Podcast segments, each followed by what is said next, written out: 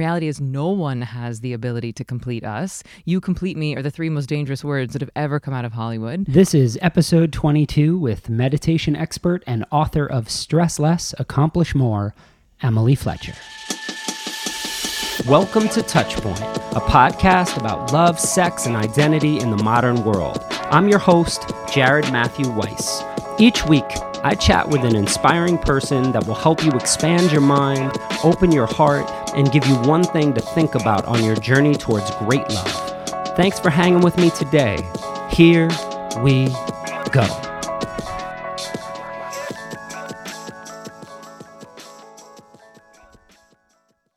You know, someone once said, it's not the load that breaks you down, it's the way you carry it. And I only say someone because the quotation has been attributed to at least three different people on the internet, and I really have no idea who said it. But citations aside, it's pretty brilliant, right? I mean, after all, life's challenges in bed, in love, anywhere really, are basically measured by our preparedness for their arrival. So, what can we do to lighten the load? According to meditation teacher and author of the new book, Stress Less, Accomplish More, Emily Fletcher, meditation is the answer. Now, if meditation feels like a heavy word, I get it. For the uninitiated, it can feel a little daunting. And that's why I wanted to invite Emily over, you know, to chat about how meditation can change our lives, make us better partners, lovers, and so much more. In this conversation, she shares her story from going from a Broadway performer to an internationally renowned meditation teacher, how meditation can dramatically improve our sex lives, the details of a wild fertility ceremony she did over Skype with a quote unquote secret shaman, and gives us a window into her new book, Stress Less, Accomplish More, which is officially in stores today. This episode is packed with tips and ideas on how mindful practices and meditation can shift the way you're carrying your life around. And I'm excited to share it with you now. Thanks for listening. Here we go. What is this tea called? Celestial Seasonings Bengal Spice. Oh my God, Celestial Seasonings. Do you want a pro tip?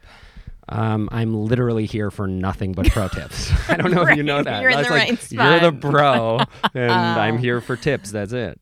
Uh, two tea bags. Let it steep for a really long team. Team? A lit, let it steep guys, for a really tea long team. team. it's tea team. You put the T in team. I thank you. You know, it's funny. Sometimes I say because I call Aaron E, and I'm always like, you know, I'll be like, "Hey, do you want to have some tea?" And she's like, "No," and I'm be like, "I'm gonna have tea by myself. I'm gonna have tea without E, so I'm gonna have ta." anyway, sorry, they don't pay me for the jokes. I do. I would. Oh, thank God, and that means a lot because you used to be on Broadway. Mm-hmm. So here we are, Here we are. Emily Fletcher. Emily, you know, you're one of my dearest friends, and you're just like a super wondrous, magical, inspiring human. And that's really why I wanted to talk to you because, you know, I talk to strangers about their sex lives pretty much every day.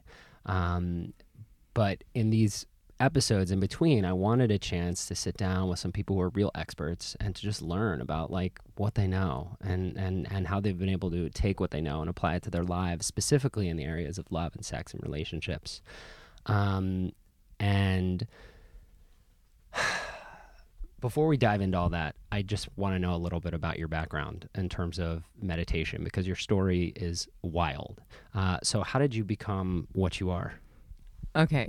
First of all, I want to say that last night I was listening to your episode with Layla Martin, and wow, she sounds delightful. Yeah. And I really thought my story was extraordinary, and then I listened to hers. Yeah, no, her story is crazy. She's she's the Lara Croft of sex. Oh Um, Gosh. you know, I really can't wait to be friends with her. We have so many friends in common. But Yeah. whoa, what a story. yeah. So here goes. Here's mine. You were on Broadway. I was. I mean, For that's so long. Not a lot of people can say that. That's true. So, I mean, you were on Broadway. Yeah, I did 42nd Street, The Producers, A Chorus Line, Chicago, Chitty Chitty Bang Bang.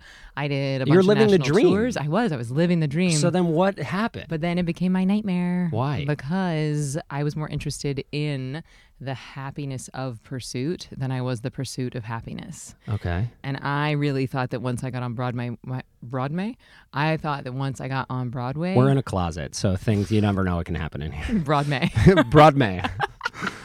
uh, I thought that once I got there, my whole life was going to be sunshine and roses. Like I, I legitimately believed with every cell in my body that once I achieved this goal, that I was going to be happy.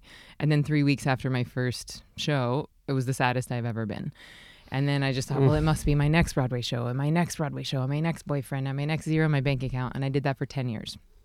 And then my last Broadway show was a chorus line. I was understudying three of the lead roles, which basically means you show up to the theater with no idea which character you're going to play. Sometimes I would start the show as one character. Halfway through, they would switch me to a different character. Or it sounds like me showing up to Thanksgiving with my family. like She's like I don't know. I just which never know which role. I'm going to have to play at this. Like, at am this I the mediator? Right. Am I the am I the DD? Yeah, you know what I mean? Exactly. Am I the therapist? okay, so you don't know which role Do you you're going to play, play. sex counselor with your family? I try to, Ooh, to be grody, honest. But, grody. yeah, but you know, one time my father and I had a conversation about anal sex that I'll never forget.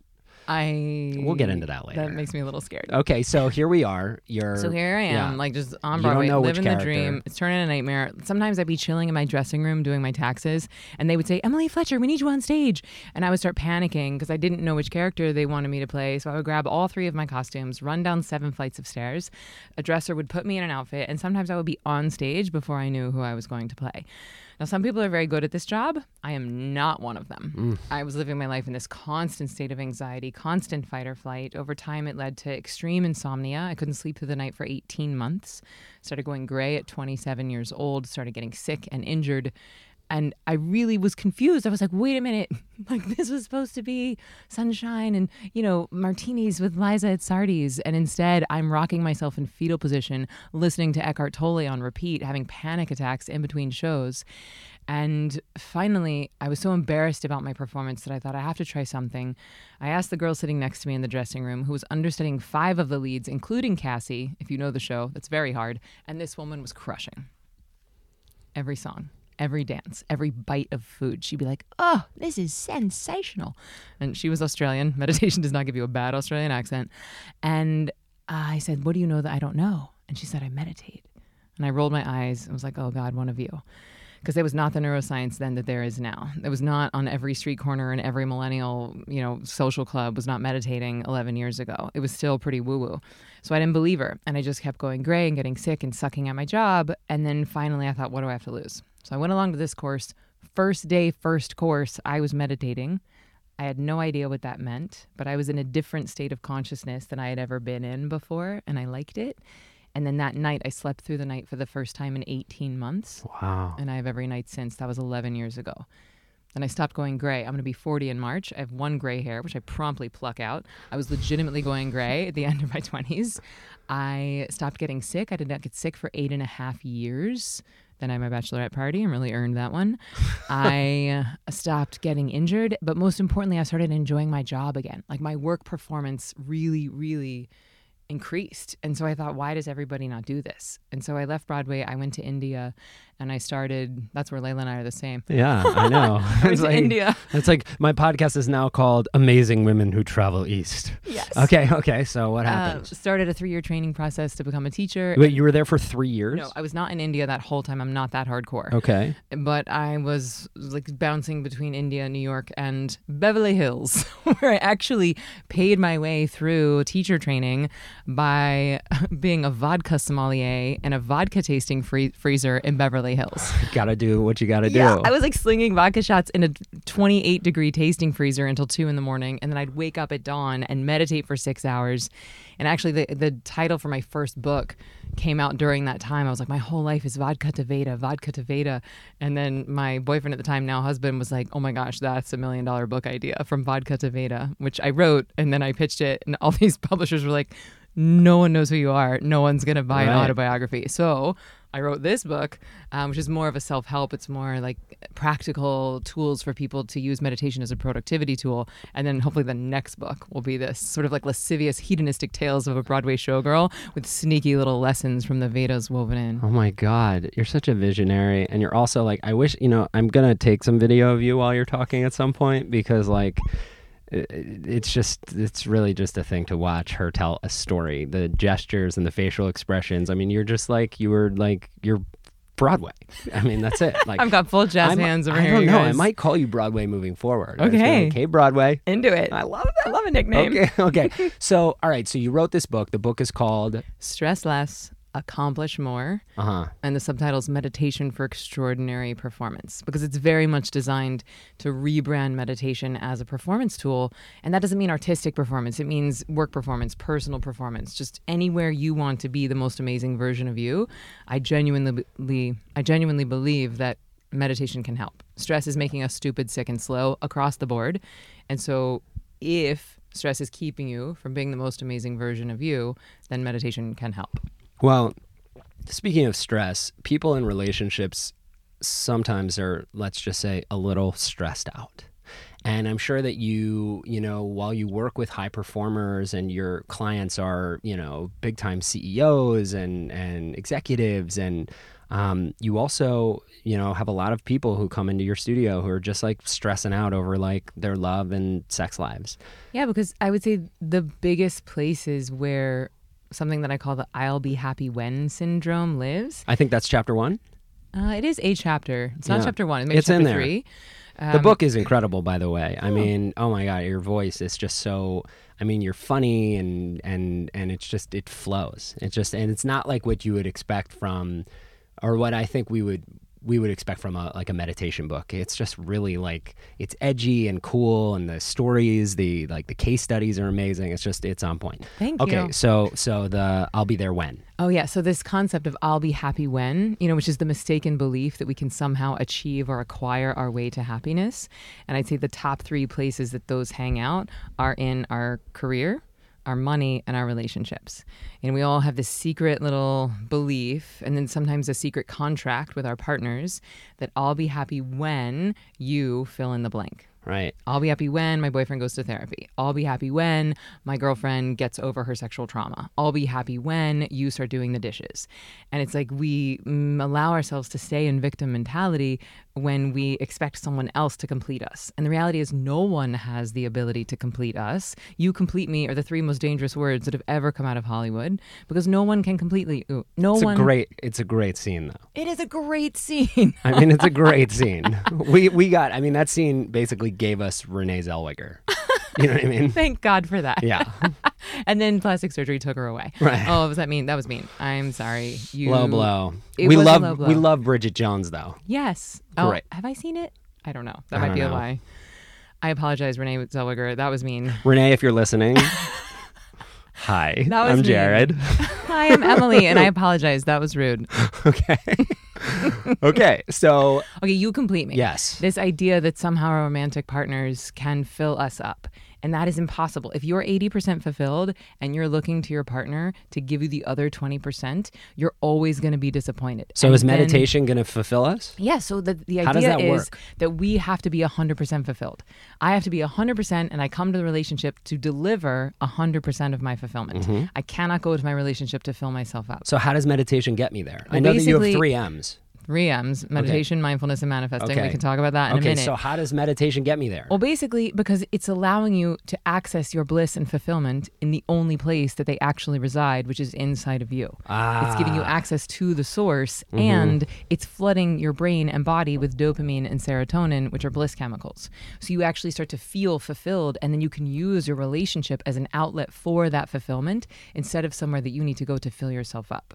Because if you think your partner's supposed to complete you and then they can't, then they have broken the contract that you secretly made and that they never signed and then they've disappointed you somehow. And then you think, I'll be happy when I get rid of this person and I get on to the next. Mm, so so the question is, you know, many of I know that like I've had this tempestuous, tumultuous love life over the last three decades, and I've had the highs and lows of I'm madly in love or I no longer want you to live here anymore.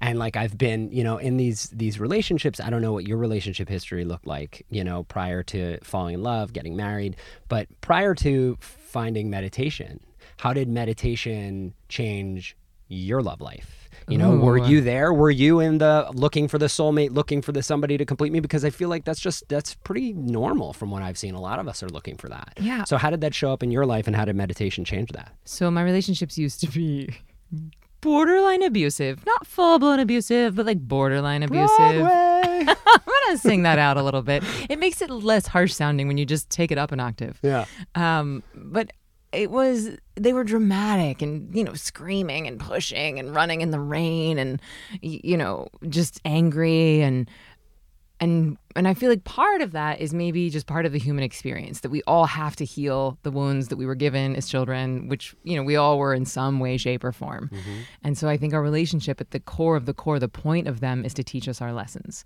That is why they exist. Mm. And I think that the faster you learn your lessons, the more you can up level and upgrade the quality of relationship you are in. But at least for me personally, my relationships were borderline abusive. And then I started meditating and I got in better relationships and better relationships. And now I'm in this, you know, very supportive, very adult, a little boring marriage. yeah. and that might be, and also, you know, I should say I have a seven month old son. And so Who's this is- amazing. who's amazing. Who's also the strongest infant I've ever seen in my life. this is like an infant that actually does push-ups. He does. He does pull ups and push ups. I He, can- mean- he can almost walk. Yeah. He's seven months old. He's amazing. I mean, I'm biased, but I think he's like a genius person. I'm not biased. He's amazing. Um, and we have a lot of friends who have kids. Yes. So, you know, this is not, you know, this is an interesting time in a relationship because my husband and I both are falling in love with this third person. Mm-hmm. You know, and so much of our energy and love is going towards this. Now we're in like a thruple now. that sounds gross. I did not mean it in a gross Mm-hmm. It's way, okay. you guys. Don't worry about it. it's fine. You said it. It's over. You said we're in a throuple now. We're just gonna Well, let just roll from like it. the love standpoint. I get it. yeah. Emily needs a minute. It's fine. I get it. You know, it's it's part of it. Okay, so but but you were in these tumultuous. I'm gonna get you out of the throuple thing right now. Thanks. So you were in these tumultuous relationships before. I'm sweating that- right now. I'm I get- sweating. Well, you're sweating because we're in a closet. And it's hot. it's so hot in here. But you were so cold before. I but thank God everything has changed. I think it's the Bengali spice tea. okay, so anyway, anyway, enough about me. Let's talk about you. What do you think of me? kidding, kidding. All right. You're so hot. You're so funny. You're so oh, God, charismatic. I know. You know how to MC an event better than anyone I know. Oh my God. Okay, so anyway, you were You in guys, the tumult. Jared might MC my book launch party. Oh my We God. haven't really talked is about that, this. I know. Is that is that on the table? It's on the table. I'm here. okay. I'm available. This is, let's consider this your audition. Holy shit. okay, I'm excited. This is huge. Okay. Okay, so wow, I have to. That's like a real honor. Whew. Okay, so you were in these relationships. Then, were you in a relationship at the time while you were going through this this moment? When you're when you were in the fetal position, when the woman says, "I meditate," you roll your eyes. You're the job is killing you. Were you also in a relationship that was also slowly killing you, or were you single? I was in a relationship, but that relationship was not slowly killing me. As a matter of fact, he and I got initiated on the same night. We we learned to meditate together. And I just texted him 2 days ago cuz now he's kind of a famous TV star and I was like, "Hey, what's up?" And I'm like hoping he'll help me like get the word out about the book and I was like reconnecting. but we we got initiated on the same night. okay, so does he meditate? Yeah, he said he had just recently like picked it back up. So so. Um, But he, that relationship was not slowly killing me. That was a really sweet sweet relationship. Got it. Okay. So so how has how has learning to meditate made you become your own soulmate? Cuz that's the spiel, right? Because you meditation allows you to tap into this relationship with your own higher self, whatever you want to call that. God, your intuition, whatever you call it, I don't mm-hmm. care. But for most of us, our left brain is so overdeveloped, that individuality, that critical voice is so busy screaming at us. You're old, you're mm. fat, you suck, you have cellulite, you're not good in bed. That thing is so loud that it's very hard for us to hear the right brain intuition, that right brain voice of creativity, that that piece of us that is connected to everyone and everything. Say it. Say your one-liner that I love. It's one of my favorite things I've ever heard. Oh God, Aaron and? I talk about it all the time. There's Oh. only one thing and we're all it. Oh yeah. Oh fuck. I mean that is the Every truth of the truth. Every time you say that I'm like There Yes. is only one thing and we're all Mm. it. And that one thing is consciousness. That Mm-hmm. one thing is energy. But if all we have access to is our left brain waking state, then we very much go through this human experience thinking that we're all individual waves. Well, I'm a three foot wave and Jared's a five foot wave, so I better get out of his way.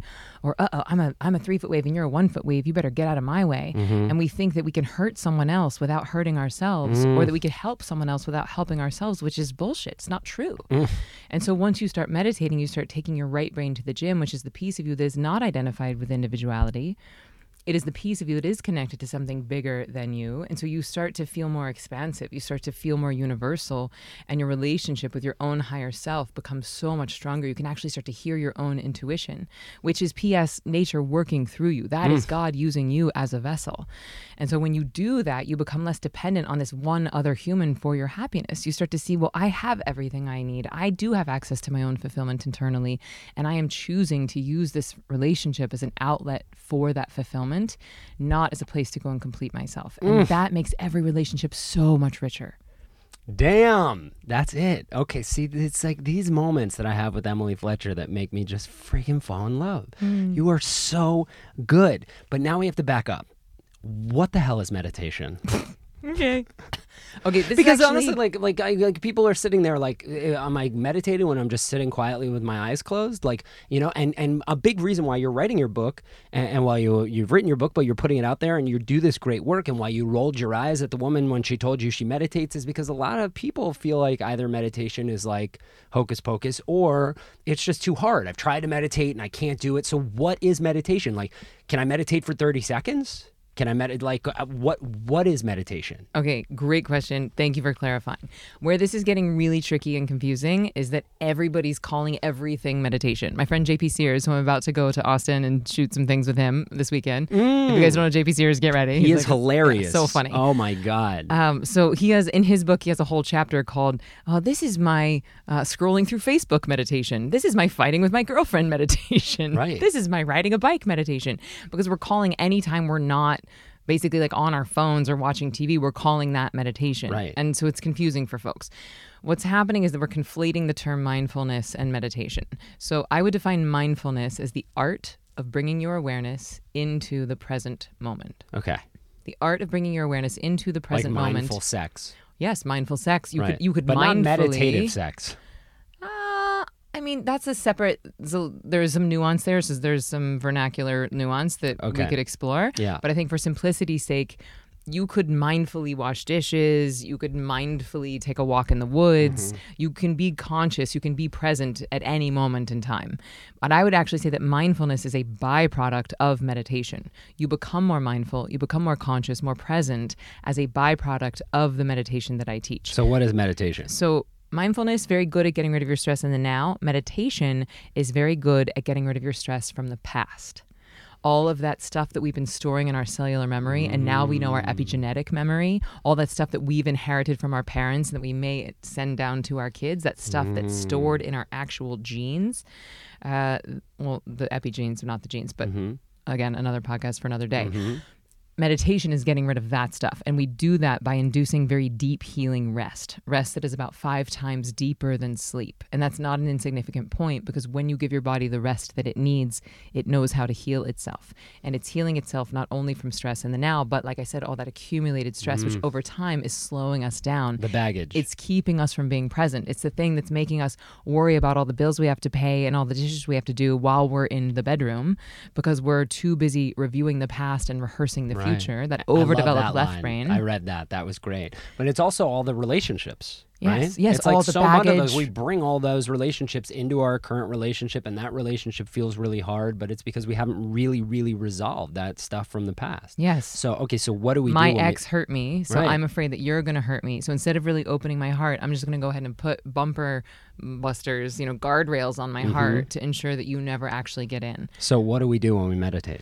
So And I know that it's more. We probably won't teach everybody to meditate on this episode, but what is it? What does it mean? What does it mean to meditate? so basically In mindfulness, you're directing your focus. So, any app out there, any YouTube video, any drop in studio are usually teaching some variation of mindfulness, mm-hmm. which is quite different than what I teach at Ziva. The meditation is based on something called Nishkam Karma Yoga, which means union attained by action hardly taken, which I like to call the lazy man's meditation. It means it doesn't have to be hard. You don't have to clear your mind. You don't have to have fancy fingers. You do not have to sit in uncomfortable positions.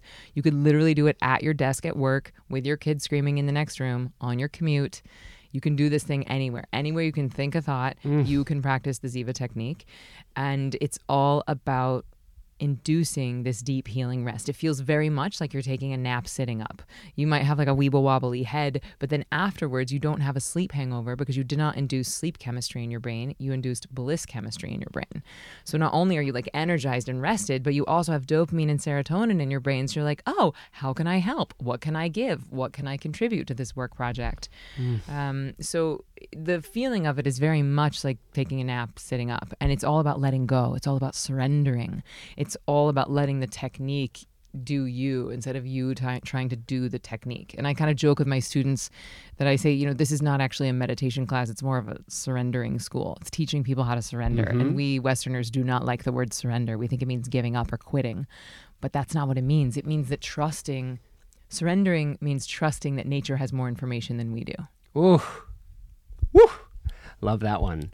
So, okay, so now I know there's a chapter in the book. The chapter in the book is called From Om to OMG. Mm-hmm. And it is a book that, or a chapter that's just dedicated to sex. Mm-hmm. Um, how can meditating make us better in bed? Mm. So I first started talking about sex and meditation because all my students are not all, but many of my students started coming to me after months or even a year of practicing, saying like Emily you used to joke that this thing would give me better sex, but what's happening is crazy. It's like animalistic, and I feel kind of embarrassed to talk about it because I feel like you know old school thought about meditation is you shouldn't be having thoughts at all. You certainly shouldn't be having sexy time thoughts, Right. Because we associate meditation with monks. And monks don't have sex. Yeah, they're they are reclusive. They are uh, what's that called? Celibate. Um, but here's a really important delineating point: monks are celibate by nature. They are reclusive by nature. That is their desire. They don't want to have sex with people. They do not want to live into society. Their desire is to live alone in the cave. Mm-hmm. And it is less than 1% of the world's population that is monastic by nature. So if that is not your nature, you trying to pretend to be celibate is not doing anybody any favors. Mm-hmm. And that sexual energy will get sublimated and it will come out in perverted ways. And we are seeing that in a lot of different organized religions who are trying to pretend like celibacy is closer to godliness. And so I just think it's a really important point that if, if you're not a monk, don't try and be a monk. And I feel like even in this new day and age where there's all these apps out there, we're sort of fetishizing monkhood. But if you're not a monk, stop trying to be a monk. This is why everyone thinks that meditation is hard because they're trying to do monastic practices even though they're not monks. And they're like, I'm mm. trying to clear my mind and it's hard for me to sit in that position. It's like, well, maybe this technique is not actually designed for you. Right. What if it doesn't have to be hard? What if the return on investment could be exponential? Anyway, that was a bit of a tangent. That was a great tangent, though. Thank you. I'm not a monk. I want to make love. How is meditation going to help me do that? Okay. so, did you know that 40% of American cohabitating couples report that the number one reason that they don't have as much sex as they would like to is they are what? Too tired. Oh, okay. And so 40% of the reason of people not having so much sex because they're tired, in the style of meditation that I teach, it's giving your body rest that is five times deeper than sleep. So for a 15 minute meditation, you've now taken the equivalent of an hour nap. Wow. You do that twice a day. When do you do that? Well, So I you- recommend in the morning before coffee, breakfast, or computer, and then somewhere mid afternoon. can I still drink coffee if I'm a meditator? A thousand percent. Okay. Uh, you can. I Mark Hyman is a student and friend, and he we once did an interview, and he meditated and then had bulletproof coffee, and he was like, "Wow, I love meditation." All right. I love that. Uh, so yes, you can totally do both. I just recommend that you meditate first and then have coffee, and then same in the afternoon, like where you would have taken that coffee break, or you would have taken a nap, or you start to feel yourself getting a little foggy. I recommend you steal away, go to a, you know, coat closet like we're in now, Yeah. or a stairwell. It's not that hot anymore, by the way. Mm, I feel like I've acclimated. great. Yeah. Your adrenals are really, really on point. It must be all that meditation. it's true. Your thyroid, true. rather. Your Yeah. thyroid controls body temperature, Yeah. but adrenals and thyroid are sister glands. Anyway, um, so if you're giving your body this deep rest twice a day, first thing in the morning and then second time mid afternoon, I'm just busting out the video camera for this. Yeah. Jared is currently videotaping me, you guys. Um, then want to make sure that the shot shows that we're actually in the closet. Okay, yeah. So what happens? So you do this mid-afternoon meditation. You come out and you're like, "Ooh, I'm energized. I feel creative. I feel present, and I have more energy to give to my partner, to my kids, to my night job, to my hobbies." Instead of just leaving it all on our work stage and then coming home exhausted, drinking a bottle of wine and passing out on the couch. Mm, okay. So so there's a meditation in the book that I thought was really interesting. I think it was called Heart to Heart. Is that right or something? Oh well, yeah, that's like an exercise. So at, Right. at the end of a lot of the chapters, I do exercises or I give people Right. different things they can do. So what is that? When can you just because I think that it was like it was like a, it was like an eye gazing exercise Mm-hmm. or you know so but but explain what that is because I think that could be like super powerful you know Yes. and it doesn't even you know I think that that it's an exercise that could be cool to just do on a date. It doesn't even need to be you know what I mean? It's such Maybe a not a first date. oh you never know I mean, unless you're really out there. yeah I mean I know that if I was on a first date and someone was like, "Let's do some eye gazing," I'd be like, "Peace, I gotta go." That's And- true. Listen, to each his own. Everybody's Yeah. to seek their own level. But Yes. what is the eye gazing exercise? Okay, The heart to heart. So basically, heart to heart is just you sit down across from your partner, two to three feet across from each other. You would take your right hand and put it on their heart, Mm-hmm. and then you would put your left hand on top of your partner. So each person is putting their right hand on the other person's heart, and then putting their left hand on top of their partner's hand. Mm-hmm. And you're about three feet apart. You're looking into each other's eyes. You don't have to be in a closet though. You can do this on your rooftop, in your bedroom, on a couch. Okay. Closet is preferable. Though. Right. I mean, it's it's pretty warm in here.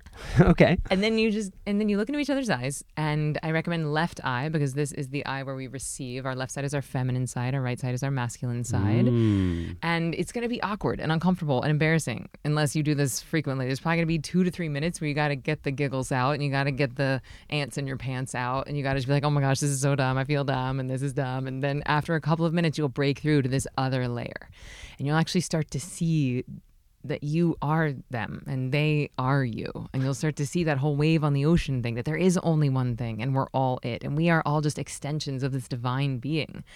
And that you won't you don't have to say that, but you might start to feel that a little bit. And then what I recommend is that one of the partners shares a goal or a dream or something that they're wanting to manifest in their life Is that before or afterwards? after what? Uh, is that before or after we do the exercise? That Well, somebody it's, shares. it's part of the exercise. Oh. So you do the eye gazing, and then someone shares like the goal, and then the other partner takes a moment and manifests it, like imagines their dream as if it is happening now. So the we mentioned briefly, but you know, closing that loop, there are three M's in the Ziva technique: mindfulness, meditation, and manifesting.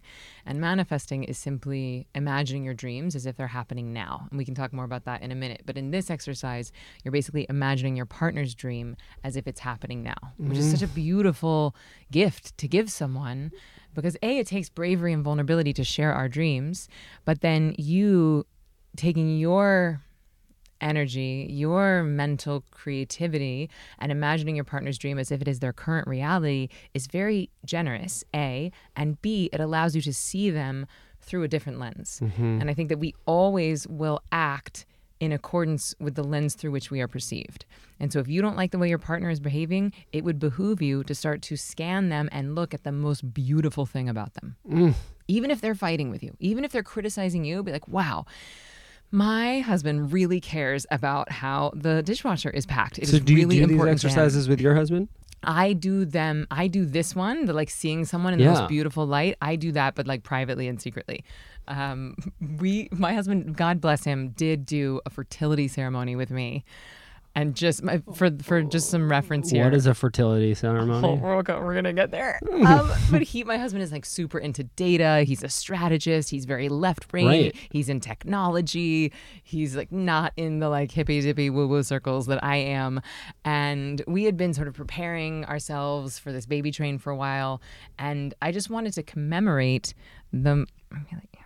I wanted to commemorate the the beginning of us calling in this child. We weren't having trouble with fertility. Not that there's anything wrong with that. It's just I wanted to make it special when we decided to call in this child. Mm-hmm. So I, I know this woman who's like a secret shaman, and she did this Secret shaman. secret shaman. Just go to secretshaman.com. this episode is brought to you. this episode is brought to you by secretshaman.com And, Vintage Millennials. Vintage Millennials and Bengal Spice. so anyway, she was supposed to do it in person, which was going to be weird enough. But then her mom got sick, so she had to go to Florida, and so she did it via Skype, which made it even weirder. Oh my God. And so- Honey, the secret shaman is Skyping in right now. We got to go to the computer. Doon, doon, doon, doon, doon, doon, doon, doon. and so my very hilariously left brain strategic data husband and I are on the bed while she's like Skyping in and she's like, all right, just get some.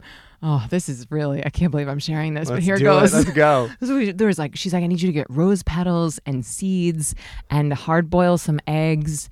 And then I need you to have paper and uh, matches. I was like, okay. And so we make, and then the whole ceremony happens. And it was actually really beautiful. I mean, weird and embarrassing. What do you do with the things? Well, the, we we took the rose petals. We made a circle around us on the bed, and then the Are you guys egg- naked? No, we're not naked. We were Okay. clothed. There was no sex involved in this. I Okay. mean, there was sex later, but not during. That's a fertility ceremony if I've ever heard of one. the woman was not on Skype while the sex happened. Oh, okay. Um, Maybe the secret shaman has to witness you have sex. Nope, not in this case. Okay. So the egg we both ate, like part of the hard-boiled egg and the seeds, you know, it was just all the things that represent fertility. And we actually wrote down like what our fears were, like what were our biggest fears about becoming parents, what were the things we had heard about it, what were we scared about losing our identity, and then we did a visualization and and we imagined like calling in the spirit of this child and almost like imagining a slide where the baby would come in and and actually saying out loud our biggest dreams, why we want to call in the baby, our biggest fears. And then she would write down our fears and she burned them up while she was chanting in Sanskrit. It was all like very cool. Uh, and then we conceived that night. oh, really? Yeah, it was our first try and we conceived that night. Oh my God. Yeah. Well, I guess everybody, anybody who's out there trying to conceive, you should seek yeah. out a secret shaman. Well, her name is Barbara Bizou. She's great. I send all my friends to her, barbarabizou.com. oh, there we go. Um, okay. This episode brought to you by. not so secret. It's a not so secret shaman.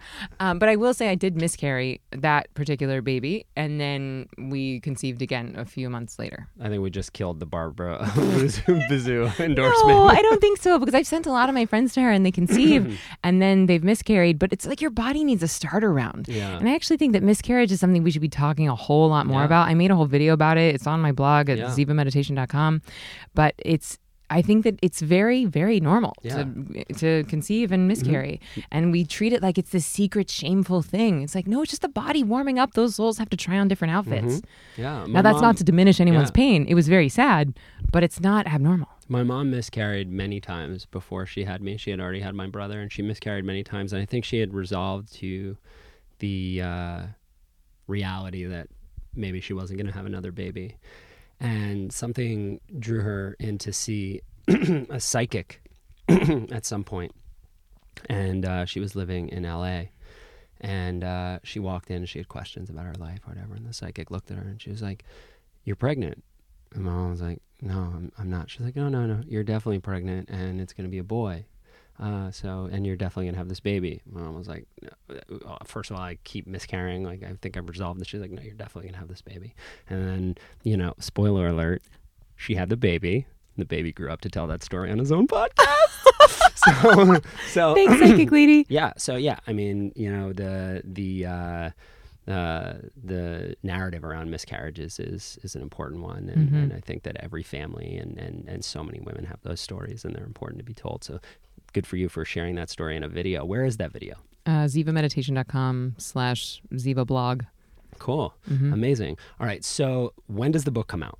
February 19th. Okay. But it's available for pre order now. Right, So, so I don't know exactly when this episode's coming out, but you can get it on Amazon or anywhere books are sold. And then if you want a bunch of awesome like companion bonuses, like audios, and then the first three days of our online meditation course, you can go to stresslessthebook.com and just stresslessthebook.com. Mhm. Amazing. And then you just like give us your Amazon whatever, and then we're like, oh, here's all this amazing stuff. All right. Well, Emily, this has been like such a blessing. Thank you so much for taking the time to hang with us. Thank you for listening to Touchpoint. You can learn more about us at lovetouchpoint.com and follow us on Instagram at, at lovetouchpoint. Have an inspired day, and we'll see you next week.